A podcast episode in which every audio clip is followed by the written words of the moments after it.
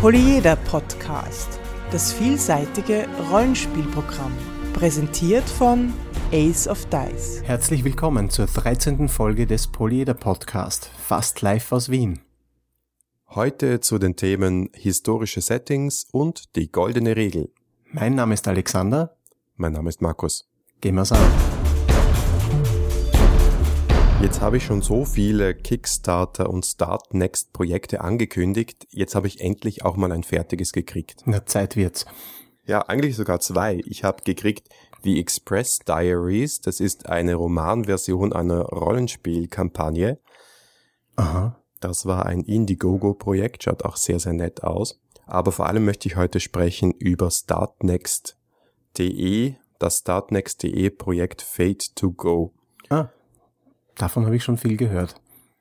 Ja, das ist diese Stahlschachtel, wo alles drin ist, was man für Fate braucht, oder zumindest für einen Fate One-Shot.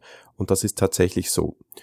Und es warten ja immer alle drauf, dass so ein Projekt mal so richtig schief geht, dass die Leute viel Geld reinpumpen und dann kriegen sie was und das ist nichts oder sie kriegen gar nichts.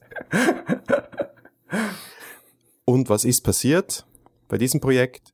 Das genaue Gegenteil. Ich habe die Schachtel gekriegt, ich habe sie aufgemacht und ich war wirklich von den Socken. Also ich bin jetzt noch so begeistert von dem Ding. Aha. Äh, ich, äh, erstens mal ist die Schachtel pumpvoll sind zwei ringgebundene Büchlein drin, eins für Spielleiter, eins für den Spieler. Es sind Karten drin für Szenenaspekte, Karten für Pause, Veto, Karten für äh, Initiative, Reihenfolge, vier Würfel, sogar einen Bleistift, Übersichts, Regelübersichten für alle Spieler, für den Spielleiter und sogar, was ich ja am coolsten finde, einen Charakterbögenblock. Ah, das ist großartig. Ja, na wirklich. Und das ist kleine Specials noch dazu. Und ich habe ja, was vielleicht nicht alle wissen, beruflich ein bisschen was mit Layout zu tun. Und ich bin unglaublich begeistert, dass eine Person, klar hatte sie Hilfe, aber das Layout, die Illustrationen und der Text sind alle von Cathy Schad. Und dieses Layout ist so ziemlich das Coolste, was ich im professionellen Bereich in den letzten paar Jahren gesehen habe. Es ist lebendig, es ist bunt, es ist modern und es ist auf eine Art und Weise von der Informationsarchitektur gestaltet, die einfach nur vorbildlich ist. Mhm. Also wenn das der Standard ist für jetzige und künftige Crowdfunding-Projekte im Bereich Rollenspiel, dann steht uns wirklich ein goldenes Zeitalter bevor. Das ist großartig. Ich habe das Ding angeschaut und ich wollte sofort Fate spielen. Auf unser Diskussionsthema bin ich gekommen, weil ich gerade eine neue Kampagne gestartet habe, nämlich für Cthulhu Invictus. Das ist Cthulhu in der Zeit des alten Roms. Grundsätzlich mal eine lustige und spannende Sache, aber ich habe mich schon gefragt, wie wird das sein und wie ist das in historischen Settings zu spielen? Ja, okay, Cthulhu kommt immer noch dazu, also der Mythos, aber... aber ähm, der, war, der ist nicht echt, das gibt's nicht wirklich. Hast du eine Ahnung? Überraschung. Nein. Kann man so sehen, wie man möchte. Aber tatsächlich ist es ja bei Cthulhu und bei anderen Spielen auch schon ein Teil der Faszination, dass man versucht, so eine Zeit wieder aufleben zu lassen, die man eben nicht selber erleben hat können. Aber was bedeutet es, in solchen historischen Settings zu spielen? Was sind Vorteile, was sind Nachteile? Wie siehst du das, Alexander? Naja, wenn du mich fragst, ich persönlich glaube, die Nachteile überwiegen bei historischen Settings. Na, fangen wir mal mit denen an. Ja, gern. Ähm, was mir gleich einmal auf Anhieb einfällt, ist, dass historische Settings die Gefahr bergen, dass die Spieler einen sehr, sehr unterschiedlichen Wissensstand haben. Also da gibt's Leute, die haben, wenn wir beim Beispiel altes Rom bleiben, äh, vielleicht nicht einmal so etwas wie eine Ahnung im Lateinunterricht bekommen oder im Geschichteunterricht und dann gibt's andere, die haben zu Hause Bücher über die, weiß ich nicht, äh, Kriegsführung, Kriegstechniken der Römer oder über römisches Recht. Und, und das ist irgendwie sehr frustrierend, wenn man da am Tisch sitzt mit, weiß ich nicht, zwei oder drei Leuten spielt und die Hälfte davon sind Experten für altes Rom. Auf der anderen Seite ist es bei einem publizierten Setting auch nicht anders. Also wer alle Kampagnenbände der Vergessenen Reiche gelesen hat, kann auch einen riesigen Wissensvorsprung haben. Hm, da hast du recht. Ja, also bei so riesigen Settings wie Aventurien oder Vergessene Reiche und dergleichen ist es wahrscheinlich ähnlich, weil das auch meistens ein, ein, ein Volumen ist an, an Informationen, das man nicht so leicht aufholen kann. Weil ich glaube, um das geht's. Es geht ja nicht darum, dass irgendjemand nicht willens ist, sich ein bisschen Infos anzulesen zu einer Kampagne.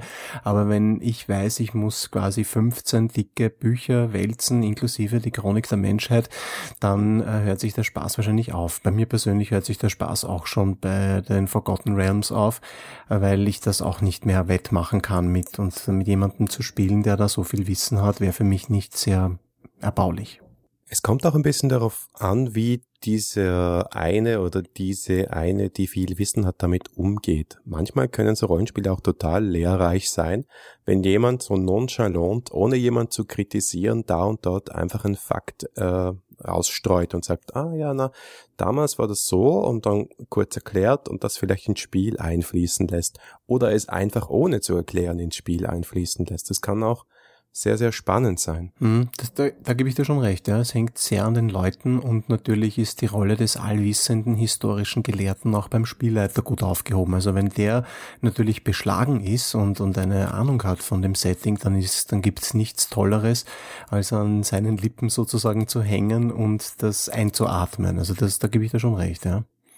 Aber er muss die Leute auch auf ein Mindestniveau anheben. Das ist in gewisser Weise aber auch die Verantwortung, dass man vor der Kampagne ein, zwei Seiten Information, entweder zum Lesen oder auch einfach erzählt, den Spielern mitgibt, damit sie wissen, wo sie ansetzen können. Also ich zum Beispiel, äh, mir war es wichtig, den Spielern ein Gefühl zu, dafür zu geben, wie die römische Familie, wie die römische Gesellschaft funktioniert, was da die Schichten sind, was da die Barrieren sind, was Mann, was Frau machen haben können zu der Zeit, was vorher, was nachher ungefähr passiert ist und wo man so verortet ist in der römischen Geschichte ich habe da aber auch nicht viel mehr gelesen als das Grundbuch von Cthulhu Invictus und zwei, drei Wikipedia-Artikel. Einer der Spieler hat wesentlich mehr gewusst als ich, hat mich aber gar nicht gestört. Das war sehr, sehr interessant. Ja, das Problem, denke ich, bei den, bei den historischen Setting ist ähm, die fehlende Einfachheit. Ich denke, dass die, du, natürlich, man kann sagen, Mindeststandard und zwei bis drei Seiten liest man sich durch, aber ein Setting wie das alte Rom in zwei Seiten zu beschreiben, mit all diesen, mit all diesen äh, kulturellen Merkmalen, mit den, äh, mit den römischen Werten, äh, Gravitas und Dignitas und wie sie alle heißen. Also wenn ich nur an das denke, das, das alleine bräuchte schon eine halbe Seite. Dann reden wir noch über die Stellung der Frauen, dann reden wir noch über die, über die Funktion des Militärs und ich weiß nicht. Also ich glaube, dass die historische Wirklichkeit, egal welcher Epoche oder der meisten Epochen, komplexer ist als jedes für aufs Spielen ausgelegtes Setting, weil die sind ja darauf ausgelegt, dass jemand sich mit relativ vergleichsweise geringem Aufwand einlesen kann, dass er die wichtigsten Informationen in mehr oder minder einfachen Happen bekommt. Und ich glaube, ein historisches Setting ist immer einfach sehr viel komplexer. Aber nur dann, wenn du das Ganze anschaust.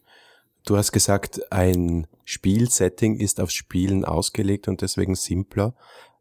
Da geht es einfach jetzt darum, dass wir aus der historischen Realität auch ein tatsächlich ein historisches Setting machen und das heißt reduzieren und fokussieren auf die Dinge, die spielrelevant sind.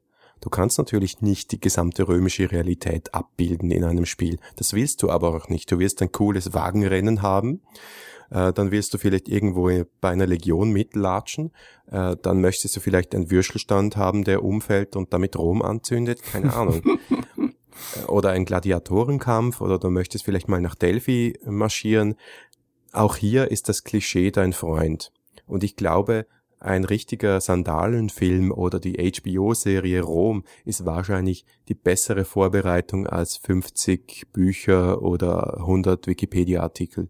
Ja, seien wir froh, dass es HBO gibt. Nein, im Ernst, äh, also eines muss man schon sagen, die Serien und Filme sind natürlich schon sehr, sehr gut geworden und äh, ich glaube, Wissensquelle, es ist natürlich nicht alles authentisch, aber es ist sehr, man kann schon, man kann das schon heranziehen, also zumindest eher als die 50er Jahre Sandalenfilme aus Italien.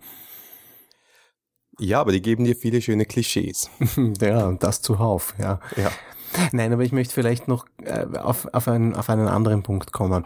Äh, etwas, das ich selber nämlich bemerkt habe, ich habe mal eine, eine Rom-Kampagne geleitet mit einer frühen Version von Destiny und äh, ein Problem, das sich ergeben hat, war die, war die, die Tatsache, dass es sehr, sehr schwierig ist oder mir fiel es damals schwer, einen, einen Handlungsverlauf, einen Kampagnenverlauf zu, zuzulassen, der eigentlich das Korsett der historischen Realität sprengt. Sprich, eigentlich das, was sich abgespielt hat in der Geschichte, ist ja eine lineare Sache. Und äh, da jetzt mit verschiedenen äh, alternativen Realitäten zu spielen, das finde ich eigentlich auch sehr schwierig, weil man kann nicht einfach oder man kann man äh, hergehen und äh, Cäsar vor seiner Zeit ermorden oder das Attentat auf Cäsar verhindern. Geht das? Was tut man dann damit? Bewegt man sich noch in einem historischen Kontext dann? Erlaubt ist grundsätzlich sowieso alles, solange es allen am Tisch klar ist, dass man genau das vorhat oder dass was alles möglich ist. Die Diskussion ist fast dieselbe wie die Diskussion zum Metaplot. Wenn gewisse Ereignisse in Aventurien fix stehen, was macht man dann? Ja? Spielt man mit ihnen? Spielt man um sie herum? Genauso verhält es sich mit historischen Ereignissen. Ich glaube, für mich ist da die Inspiration stärker als, als, die, als es die Hemmnisse sind. Es kommt darauf an, wie episch man die Kampagne anlegt, wie stark die Spielercharaktere in die Irrungen und Wirrungen, in die großen Entscheidungen ihrer Zeit eingebunden sind oder eben nicht. Ich glaube, für eine typische historische Kampagne werden die großen Ereignisse der Weltgeschichte vielleicht die meiste Zeit eher in den Hintergrund rücken, eher äh, den äh, Boden bilden, auf dem sich das Spiel abspielt. Jedenfalls, ich würde es mir so leichter vorstellen. Und so kommt man natürlich auch weniger in die Verlegenheit dann zu sagen, na gut, ich stehe jetzt äh, bei Cäsar, hm, eigentlich müsste er schon tot sein und ja. Ja, aber ist das der Weisheit letzter Schluss, zu sagen, ich kann ein historisches Setting nur bespielen, solange ich mich quasi äh, irgendwie unter dem Radar bewege und, äh, äh, weiß ich nicht, nur kleinere Aufgaben erledige als 15. weiß ich nicht, Kämpfer in der 18. Legion? Ja, das ist halt mein Stil. Es muss nicht so sein. Man kann auch historisch anfangen und dann radikal den Gang der Geschichte ändern. Das kann auch sehr faszinierend sein, stelle ich mir vor. Ja, ich glaube, du hast vorher das, das, das, das, ähm, das Wichtige äh, gesagt dazu. Ich denke, man muss sich das von vornherein einfach bewusst machen und äh, das, äh, dazu tragen wir hier hoffentlich bei, dass man bei einer historischen Kampagne das im Vorhinein wirklich abstecken muss. Ist es möglich, das historische Korsett zu verlassen? Darf der Spielleiter, der die Kampagne leitet, den, den, die historische Korrektheit durchbrechen? Darf er wirklich Dinge verändern? Ich glaube, da müssen sich einfach alle irgendwo einig sein. Ja, das ist auf jeden Fall so. Und alle auch irgendwo wissen, was sie aus diesem Spiel rausziehen möchten, also was sie sich erwarten von diesem historischen Spiel. Aber jetzt sind wir immer so negativ gewesen. Es gibt schon auch Vorteile, oder? Naja, sicherlich, ja. Es gibt den, auf jeden Fall den Vorteil, dass, dass es genug Material gibt. Historische äh, Settings, da kann man ja im, im Internet und in Bibliotheken äh, tausende Zusatzmaterialien sich besorgen. Also selbst wenn, wenn es keine Quellenbände gibt und äh, ich gehe mal davon aus, dass die meisten historischen Settings ja auf einem Quellenband fußen. Man kann es natürlich auch selber basteln, aber selbst wenn es keinen Quellenband gibt, man findet genug Information dazu. Ja, es gibt genug Textmaterial, es gibt genug Bildmaterial, man kann mit Originalquellen und Bildern arbeiten. Das ist so die die Handout und die Materialseite, aber vor allem, wenn ich da mal Ken Hyde zitieren darf, die Erde ist einfach das coolste Setting schlechthin. Was meint Ken Hyde damit? Er meint, wenn du irgendeine historische Periode oder auch nur ein Thema, auch nur ein bisschen recherchierst, wirst du sofort auf extrem lässige Sachen treffen. Das ist mir so gegangen, ich habe mal ein, zwei Abenteuer mit einem Freund, der Historiker ist, gemeinsam geschrieben da haben wir zum Beispiel die Stadt Granada im Jahr 1492 recherchiert und haben dort ein Spiel angesetzt. Aha. Natürlich ein Cthulhu-Spiel, äh, sonst wäre es ja nicht ich. Ja, das war zu erwarten. Ja, und, und dann haben wir halt gesucht, was, äh, was könnte da Cthulhuid sein.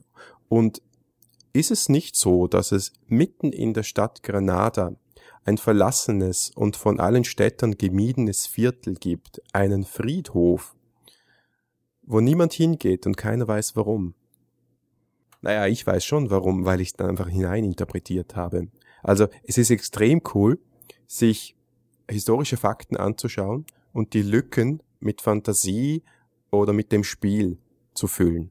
Mhm. Es gibt wenig inspirierenderes als die Geschichte. Das ist richtig. Und wenn man sich anschaut, äh, so manche mittelalterliche Gestalter verblassen die Protagonisten von George R. R. Martin eigentlich schon fast dagegen.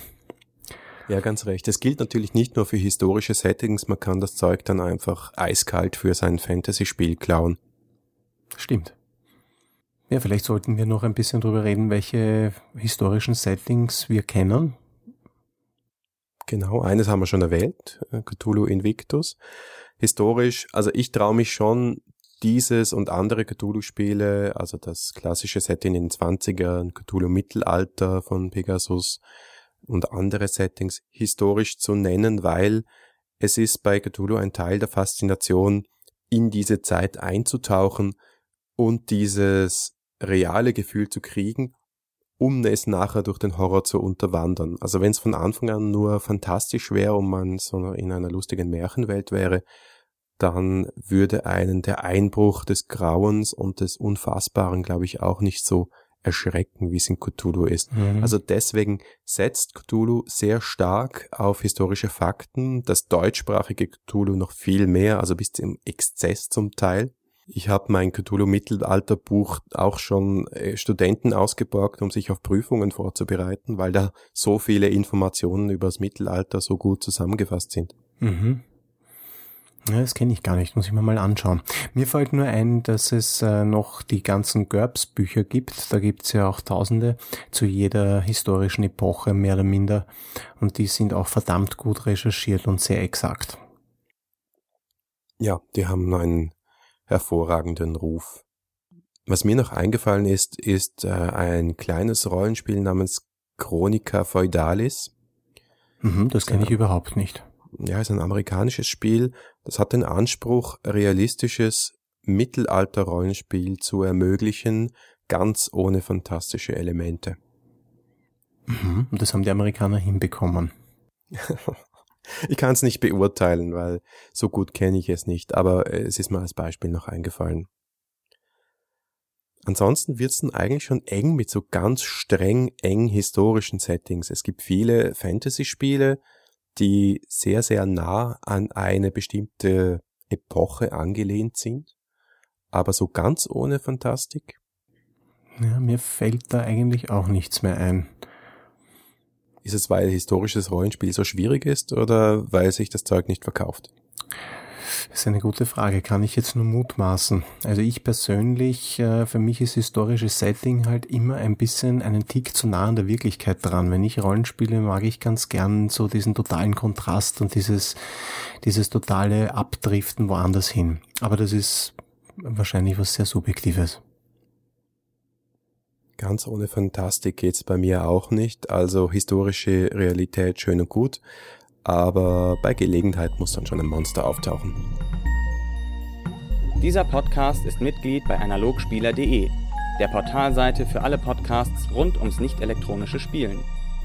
Ein Thema, das die Rollenspielgemeinschaft fast jedes Jahr irgendwann, meistens auch im Advent, beschäftigt, ist die goldene Regel. Ähm, wir haben uns diesmal vorgenommen, auch mal drüber zu plaudern zu schauen, was das ist und wie wir das eigentlich finden und vielleicht noch eine andere Sichtweise dazu zu steuern. Die goldene Regel lautet nämlich wie? Das ist schon mal eine gute Frage, weil die wird auf verschiedene Arten überliefert, wenn man sich ein bisschen so durch die Foren und Blogs äh, müht. Es gibt so diese, äh, diese Rule Zero im englischsprachigen Bereich, die mehr oder minder besagt, der Spielleiter kann die Regeln ignorieren oder jederzeit ändern oder aussetzen. Er hat das Recht dazu. Es gibt aber auch äh, Formulierungen, die laufen darauf hinaus zu sagen, goldene Regel lautet, dass alle am Tisch Spaß haben, dass alle am Spiel Spaß haben, ist das Wichtigste und die Regeln sind nur dazu da, diese, dieses Spielerlebnis zu fördern oder zu unterstützen. Und insoweit sie das nicht tun oder da dagegen laufen, sind sie zu ignorieren oder zu ändern. Also diesen Themenkreis, inwieweit gilt das geschriebene Regelwerk, mit dem beschäftigt sich die goldene Regel. Ja, jetzt könnte man mal sagen, ja, ist eh selbstverständlich und damit die ganze Diskussion abhaken, oder? Ja, wenn wir das tun, ist unsere Folge zu Ende. Das können wir doch nicht tun. Ja gut, dann reden wir noch ein bisschen drüber, wenn es dann halt sein muss. Wenn es nicht banal ist, was ist es dann? Naja, offensichtlich ist es sehr kontrovers, wenn man, wenn man sich anschaut, was die Leute dazu sagen. Manche sagen, ja, das ist voll okay, dass sowas im Regelwerk drinnen steht. Andere sagen wiederum, das ist die totale Bankrotterklärung der Spieldesigner, ähm, weil äh, ein gut gemachtes Spiel braucht eine goldene Regel nicht. Das heißt, dass man all das, was man an Mühe und Überlegung in das System hineingesteckt hat, relativiert oder wieder aus dem Fenster schmeißt und sagt, ah, ist nicht so wichtig, äh, Hauptsache ihr habt Spaß und ja, ist egal. Ja, ich weiß nicht, ja. Ich meine, vielleicht nicht so übertrieben, aber wie siehst du das? Ich meine, wie ich das sehe als, als äh, Spieledesigner, ähm, ich, ich sehe es ich sehe ein bisschen abgeschwächt, weil ich finde, die, die goldene Regel ist irgendwo Ausdruck einer, einer Ehrlichkeit, weil kein Spiel simuliert die Wirklichkeit perfekt, kein Spiel ist lückenlos und kein Spiel ist wasserdicht.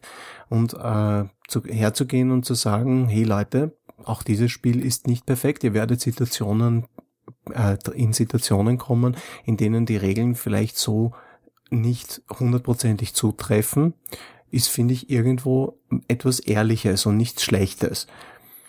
Wie siehst du das? Ich glaube, es ist gar nicht schlecht, die Leute auch daran zu erinnern, worum es wirklich geht, dass sie sich nicht allzu sehr auf dieses Regelkonstrukt verlassen und auch nicht zu sehr darauf versteifen. Es gibt einfach Spieler und es gibt Spielleiter, die zu sehr am System kleben und ähm, die Regeln spielen und nicht das Spiel spielen. Mhm. Und ich, ich glaube auch, dass die goldene Regel eine gute Erinnerung daran ist, dass ein Spiel sich nicht nur über die Regeln definiert. Aber ich muss sagen, ich verstehe das Argument schon, dass die Leute, die die goldene Regel nicht mögen, sagen, naja, das öffnet Tür und Tor einer Willkür. Also man kann diese Regel missverstehen und ich habe sie auch schon mal so formuliert gesehen. Der Spielleiter hat immer recht. Das hört man ja auch oft. Mhm. Das hört man eben manchmal auch oft als goldene Regel. Und okay, wenn es kritisch wird und gestritten wird am Tisch, dann ist es absolut okay, dass der Spielleiter das letzte Wort hat, finde ich, bevor man da ewig Regel diskutiert. Aber es heißt nicht, dass der Spielleiter das Recht hat, während des Spiels willkürlich Regeln über Bord zu werfen, Regeln zu ändern, Regeln zu nutzen für seine NSCs, aber nicht zuzulassen für die Spieler. Das sind Dinge, die dann Spielfrust fördern und sicher nicht den Spielspaß. Da gebe ich dir schon recht. Also die Regeln müssen sicherlich etwas sein, auf das sich die Leute bis zu einem gewissen Grad verlassen können. Es ist ja mehr oder minder so ein bisschen das Skelett, äh, um das herum das Spiel passiert und jeder muss irgendwo, um seine Aktionen einschätzen zu können, um die Situation, in der sich sein Charakter befindet, einschätzen zu können, sich darauf verlassen, äh, dass die Regeln an, von, von allen Seiten befolgt werden. Und wenn dann der Spielleiter sagt, na, das äh, gilt hier nicht und äh, hier gilt ein, weiß ich nicht, ein glücklicher Treffer nicht und ich, und der teleportiert sich weg innerhalb von einer Sekunde, obwohl eigentlich der Zauber zwei Sekunden oder drei Sekunden dauert, dann ist das frustrierend. Es ist sehr stark auch eine Frage des Spielstils. Ein Oldschool-Spieler mag zwar einerseits den Crunch, aber auf der anderen Seite hat der Spielleiter dort auch viel Macht und viel zu sagen. Und ein bisschen Willkür ist da auch absolut in Ordnung, solange dann beim crunchigen Kampf alles nach den Regeln läuft. Siehst du das auch so? Äh, ich glaube, dass Oldschool äh, sich teilweise auch über diese, über diese Stellung des Spielleiters definiert, ja. Also das, unter, das unterstreicht sicherlich diese, unter Anführungszeichen, Allmacht des Spielleiters. Ähm, ich, ich, ich glaube überhaupt, dass sich das Ganze ein bisschen sehr weiterentwickelt hat. Ohne das jetzt gut oder schlecht zu heißen, aber ich denke, das moderne Verständnis des Rollenspiels ist einfach ein sehr viel gleichrangigeres. Also diese, diese äh, Über- und Unterordnung, die es am Anfang gegeben hat, dass der Spielleiter da der allmächtige, allwissende äh, Regisseur, Autor, Erzähler, Schiedsrichter äh, und was sonst nicht noch alles ist, hat sich irgendwo verlagert. Er spielt mehr mit den Spielern, als er vielleicht früh, als das vielleicht früher der Fall war. Obwohl ich damit nicht sagen möchte, dass man früher gegen die Spieler gespielt hätte. Aber du weißt, was ich meine die goldene Regel war früher wahrscheinlich ein bisschen notwendiger, weil auch das Verständnis des, des über des Rollenspiels äh, nicht bei nicht bei allen Leuten, die so ein Spiel gekauft haben, so da war. Denke Absolut. Ich. ich glaube, der Stellenwert der goldenen Regeln hat sich verändert und sie ist weniger wichtig geworden. Weswegen? Weil der Stellenwert des Spielsystems auch anders geworden ist die erste Fassung von D&D, was die 1974 herausgekommen ist, das war ein Baukasten. Eine zusammengewürfelte Geschichte von verschiedenen Systemen, die mehr oder minder zusammengearbeitet haben und daraus ist ein Spiel entstanden, das viel stärker von seinen Traditionen und von unterschiedlichen Arten es zu spielen gelebt hat und das sehr, sehr viel dem Spielleiter und den Spielern überlassen hat. Währenddem heute, wenn so ein kompaktes, schlankes, neues System rauskommt, auch irgendwo der Anspruch da ist, Spielerinnen und Spielern und Spielleitern zu sagen, hey, das ist diese Art von Spiel und ich helfe dir mit meinen Regeln, das so umzusetzen, wie ich mir als Designer das vorstelle. Und da hat natürlich die goldene Regel recht wenig Platz. Nee, ich sehe das ein bisschen anders. Also ich, ich glaube, dass die goldene Regel immer Platz hat. Es ist nur eine Frage, wie sie formuliert ist. Also genauso wie es verschiedenste Formulierungen gibt, die eben reichen von der Spielleiter hat immer recht bis äh, hin zu der Spielleiter kann, wenn dann äh, entscheiden das und bla, äh, glaube ich, dass die, die Formulierung ein, ein, ein, ein Hinweis ist, genauso wie dieses ganze Kapitel, was ist ein Rollenspiel, das viele Leute so furchtbar unnötig und redundant finden. Das ist ein Hinweis des Spieldesigners oder der Leute, die das Spiel gemacht haben, darauf, wie sich das Spiel eigentlich sieht. Auf das Selbstverständnis des Spiels kommt da irgendwie zum Ausdruck. Also insofern, ich finde es immer sehr spannend, mir anzuschauen, wie sieht sich ein Rollenspiel, wie sieht ein Spieldesigner das Genre Rollenspiel, wie sieht er die Stellung des Spielleiters, ist die goldene, welchen, welchen Umfang hat die goldene Regel? Ich finde das eigentlich recht, eigentlich recht konstruktiv. Das heißt, um die goldene Regel umzuformulieren, ihr könnt die goldene Regel mögen oder nicht, je nachdem, es ist euch überlassen. Und das war's jetzt?